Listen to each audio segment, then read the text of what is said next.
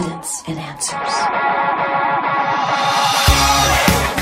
Science and biblical scriptures, do they complement each other, or are they complete opposites? What does science say about the scriptures? And what do the scriptures tell us about science? You're tuned to Evidence and Answers with your host, Pat Zukeran. Pat is an author, teacher, and international speaker in the area of Christian apologetics, the defense of the Christian faith. Today on the show, Pat will be sharing a study he recently did entitled Science and the Scriptures. He will go into details about how in reality these go hand in hand. Here with this exciting study is our host, Pat Zukeran. Always a privilege to be here in the Philippines and to speak with you. I've been looking at your webpage and seeing how many awards you keep winning in the science competitions here in the Philippines and throughout Asia. So congratulations on a job well done. And for that reason, I thought we'd speak on the subject of Christian faith and science. Are they enemies or are they allies? Throughout the West, and as you go on into your studies, you'll discover there's an underlying belief here that science and the scriptures are indeed at war, that Christianity and science are irreconcilable, and they are indeed enemies. One cannot be a serious student of science and take the scriptures seriously because they contradict one another. Well, is that indeed the case? Let's take a look. By the way, our radio show, Evidence and Answers, this topic and a whole lot more, is on our website, evidenceandanswers.org. There are articles. You can listen to my interview with some of the top scholars in this area and more, and some of the debates I've had with some of the most popular atheists who are out there. And also, DZAS, 7:02 a.m. Saturday and Sunday nights. We are on. Christian faith and science. Are they enemies or are they allies? Well, in 1896, the president of Cornell University in New York in the United States, Andrew Dickson White, published a book entitled A History of the Warfare of Science with Theology in Christendom. And what President White promoted is the idea that science and the Christian faith are incompatible and that indeed they are indeed enemies. And this notion became very widespread during the 20th century, and the dominant view now in the West, even amongst Christians, came to be that science and Christianity are not allies in the search for truth, but indeed enemies. If one is going to be a serious student of science, then they cannot take the scriptures seriously. Is that indeed the case? Well, few realize that it is the Christian worldview that lay the foundation for the modern sciences. Look at the founders of the modern sciences in the areas that you study today. All these men were deeply committed to a belief in a personal God, a creator of the universe, who created and ordered and designed the universe. The laws of nature and the design of the designer could be discovered and studied. So it is the Christian worldview that gave birth to the sciences. Look at these names. All these men, if you read their works, they were men deeply committed to God and the belief of an intelligent creator. For example, Johannes Kepler wrote this: "May God make it come to pass that my delightful speculation have everywhere among reasonable men fully the effect which I strove to obtain in publication, namely that the belief in the creation of the world be fortified through this external support." What he was saying is that the discoveries he has made in his scientific field support the idea of an intelligent creator. Sir Isaac Newton, perhaps the greatest mathematical mind of modern times, wrote this, and quotes like this are found throughout his writings and the writings of these men. He stated this: "It is not to be conceived that mere mechanical causes could give birth to so many regular motions, since the comets range over all parts of the heavens in very eccentric orbits. This most beautiful system of the sun, planets, and comets could only proceed from the counsel and dominion of an intelligent and powerful being." Quotes like these can be found in the works of Isaac Newton and the founders of the modern sciences. For centuries, Christianity and science were indeed allies. and it's the Christian worldview that gave us the framework to understand and interpret the scientific discoveries and the data that we have. It's only in recent times the world of science was hijacked by two non-scientists named Darwin and Huxley, and it has come under the naturalist or atheist worldview ever since. But Christianity and science have been allies for centuries. Do science and the scriptures conflict? Well, you need to understand that God reveals truth in two major ways. First, through special revelation, specific knowledge of God and salvation and a relationship with God come through special revelation, His Son Jesus Christ and the Bible. God also reveals truth in what we call general revelation, His creation. Both are the handiwork of God, and both having the same source and the same author, therefore, should complement one another. The study of creation should be consistent and complement the study of special revelation. Truths that you discover in the sciences, in psychology, in medicine, in art, in philosophy, in literature, in sociology, truths that you discover should complement special revelation. For all truth is God's truth. And the things that we learn in the science actually complement and help and aid in our understanding of special revelation. Now, for decades, it has been promoted that the scriptures and science are incompatible and at war. A serious student of science cannot take the Bible seriously. Well, do science and scripture conflict? Well, understand, the Bible is not a scientific book, but when it speaks of the created order, what it states is not contradictory, but indeed consistent with science. And it is the Bible and the Christian worldview that provides the framework to properly interpret and understand all that we study in the sciences. There are principles taught in the Bible that only recently science has indeed confirmed. For example, the universe displays intelligent design. Psalm 19 says, "The heavens declare the glory of God, and the sky above proclaims His handiwork. Day to day pours out speech, and night to night reveals knowledge." And what we have learned in scientific discovery, from the telescope to the microscope, is indeed evidence of intelligent design abound throughout the universe, from the things we study in astrophysics to the things we study in microbiology. They all are beginning to point compellingly to an intelligent designer. For example, the human brain. Many of you going into the medical field will study this in much more detail. But the human brain is an incredible machine. It's only about that big and about 4 pounds. Yet we have not been able to create a computer that can do what the human brain can do. It is an incredible machine. If you saw a computer sitting out on the lawn, you would not assume it came by chance and natural forces. You would automatically assume an intelligent designer put it together. How much more the human brain? In fact, if you wrote out all the information that's in your brain in book form, we could stack, there would be 20 million volumes of books. In other words, we could stack the books from here to the moon. That's how complex and that's how much information is in your brain. This has astounded people in the medical field and in the science field. In fact, atheist Carl Sagan, we had to watch his videos growing up, but the atheist Carl Sagan said this: "The brain is a very big place in a very small space. The neurochemistry of the brain is astonishingly busy. The circuitry of a machine more wonderful than any devised by humans." That's how complex the human brain is. It's an incredible machine. You recognize him, Asimo, designed by some of the top engineers and scientists of Honda. Yet with the billions of dollars we have spent on Asimo, he still cannot come close to doing what the human body does. Now, if you saw Asimo walking across your parking lot, you would not assume he came together by chance and natural forces.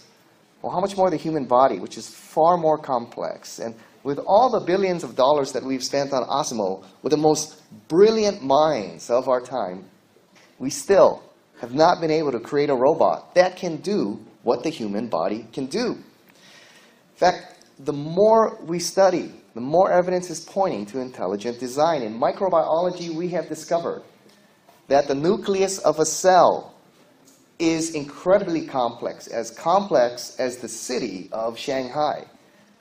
That's how complex just the nucleus of a cell is. So from the telescope to the microscope, we're discovering intelligent design. Second, the universe has a beginning. Now, for nearly 200 years, the Darwinists taught that the universe was eternal. This allowed an infinite amount of time for chance and random combinations to occur, possibly allowing for the Darwinian evolutionary process to occur. However, recent discoveries have shown the universe is not eternal, but indeed the universe has a beginning. Modern scientific evidence confirms in a compelling way the universe is not eternal, but it has a beginning. Einstein's theory of relativity, the radiation afterglow, the red shift, the second law of thermodynamics, and the running down of the universe all indicate the universe indeed has a beginning. We call this the Big Bang. The universe indeed has a beginning. Pretty much the entire scientific community now agrees the universe is not eternal, but it has a beginning. Stephen Hawking, who recently wrote a book against the existence of God, stated this: almost everyone now believes that the universe and time itself had a beginning at the Big Bang. Einstein's theory of relativity, time, matter, and energy all exploded into being at a moment in time, thus beginning the universe. Now, the fact that the universe has a beginning poses a huge problem for the atheists and the pantheists, those of the Eastern religions, for simply this: the law of causality. The law of causality is a very simple law. It's a universal law, and it states this: whatever has a beginning must have a cause. Whatever has a beginning must have a cause. A very simple law there. The universe has a beginning. Therefore, you must answer the question, what is the cause of the universe? The fact that the universe has a beginning, you must answer the question, what is the cause of the universe? And atheist scientists now are in a mad scramble to find the answer as to what is the cause of the universe and why the universe even exists. Remember the law of cause and effect. Every effect has a cause, every cause has an effect. No effect is greater than its cause. Whatever caused the universe is greater than the universe. Whatever created time is greater than time.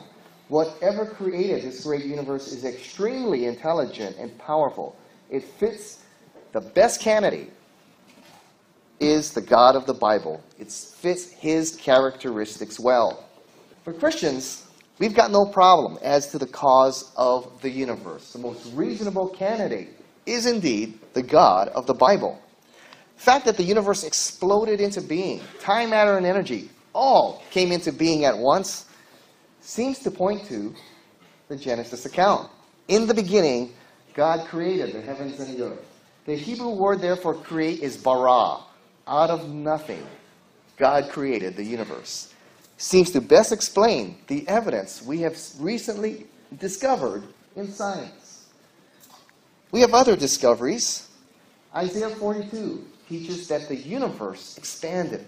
The red shift, the radiation afterglow all show that indeed the universe is indeed expanding. That the earth is round and it's spherical, that's taught in Isaiah chapter 40. The Greeks believed that the earth was flat, like a plate, and it rested on a body of water. The Bible taught centuries ago that the earth is spherical and round. Job 26 teaches that the earth hangs in space all by itself. The Indian culture for centuries taught that the earth rests on the back of two giant turtles. The Greeks believed that the earth was flat, like a plate, and rested on a body of water. Or the other popular belief is that the earth was held up by a large man named Atlas.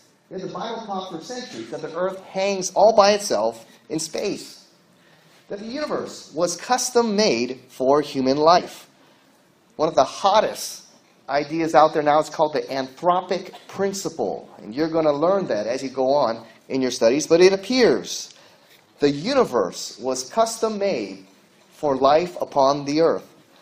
The laws of the universe, the forces of the universe, seems to have been precisely created and sit delicately on a razor's edge.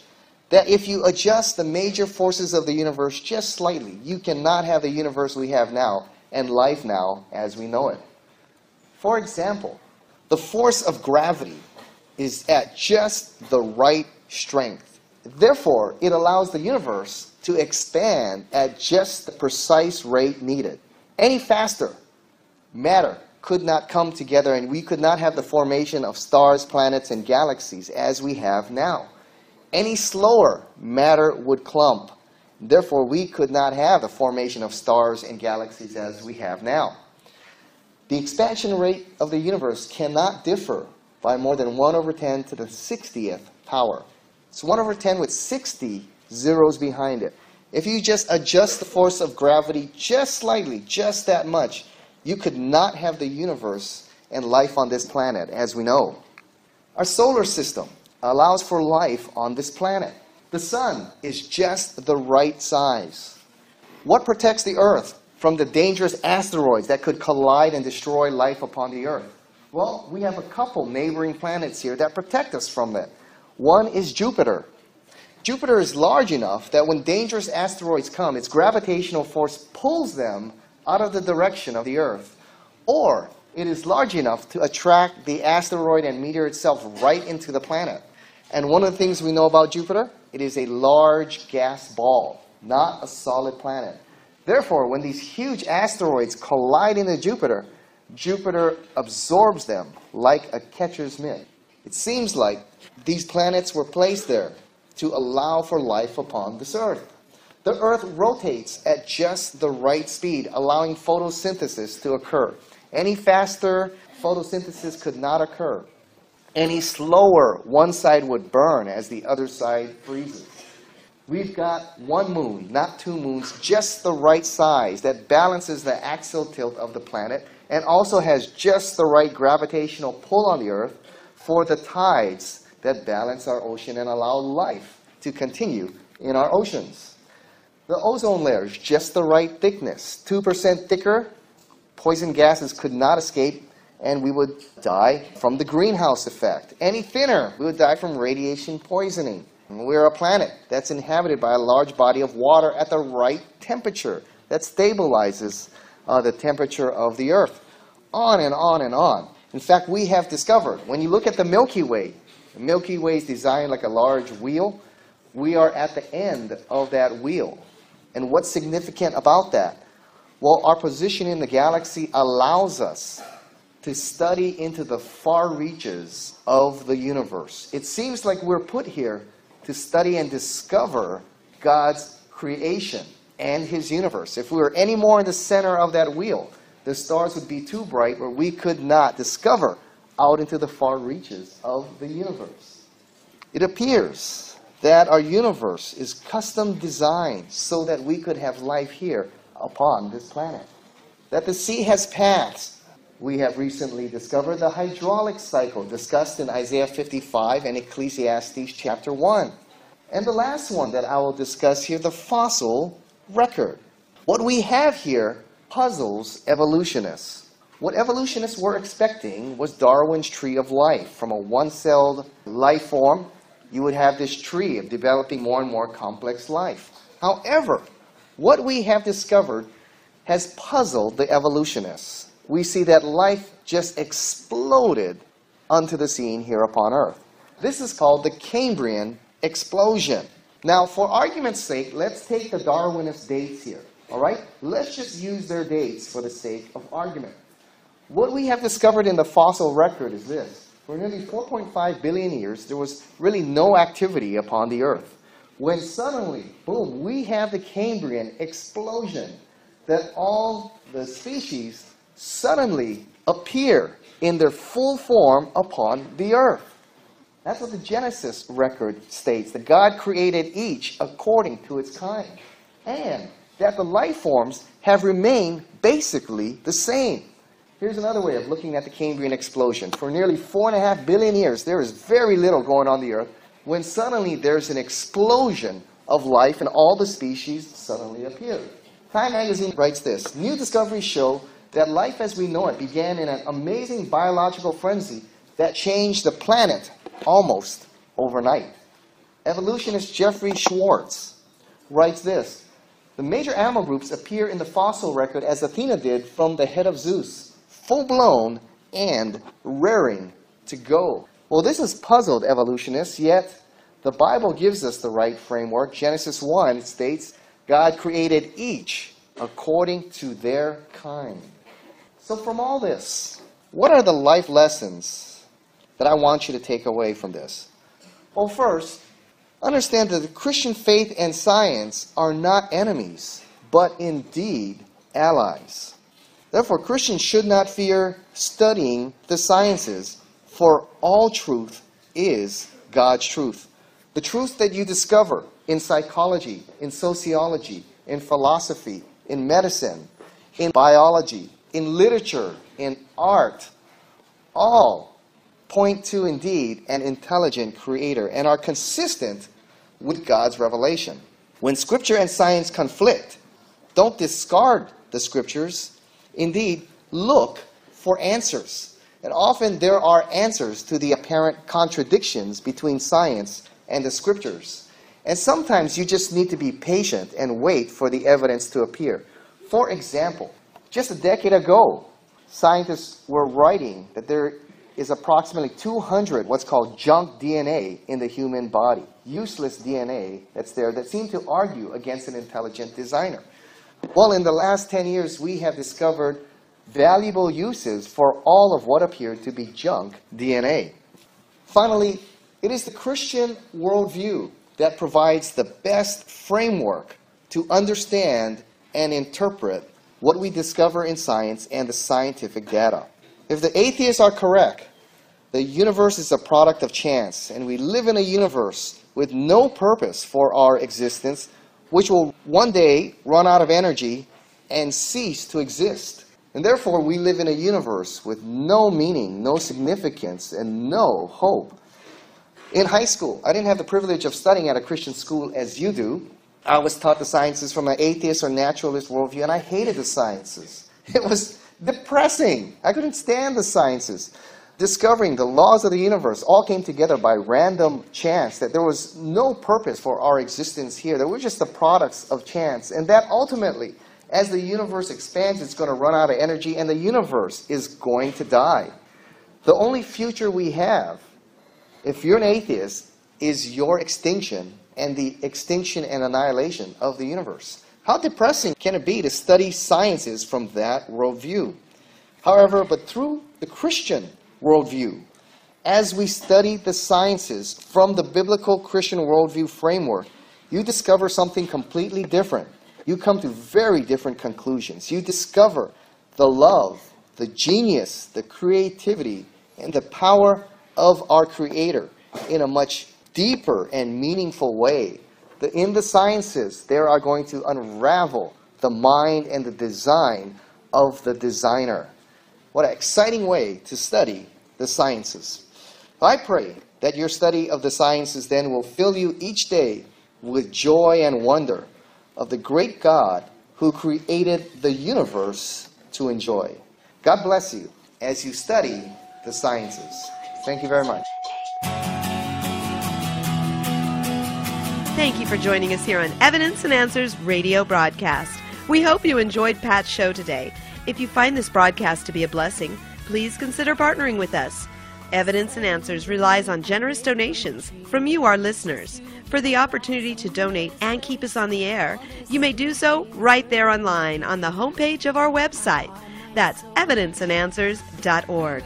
We have a wide variety of resources available to you, including articles and additional audio for you to listen to or download. Join us again next time on the air or online as we provide reasons for faith and hope in Christ right here on Evidence and answers.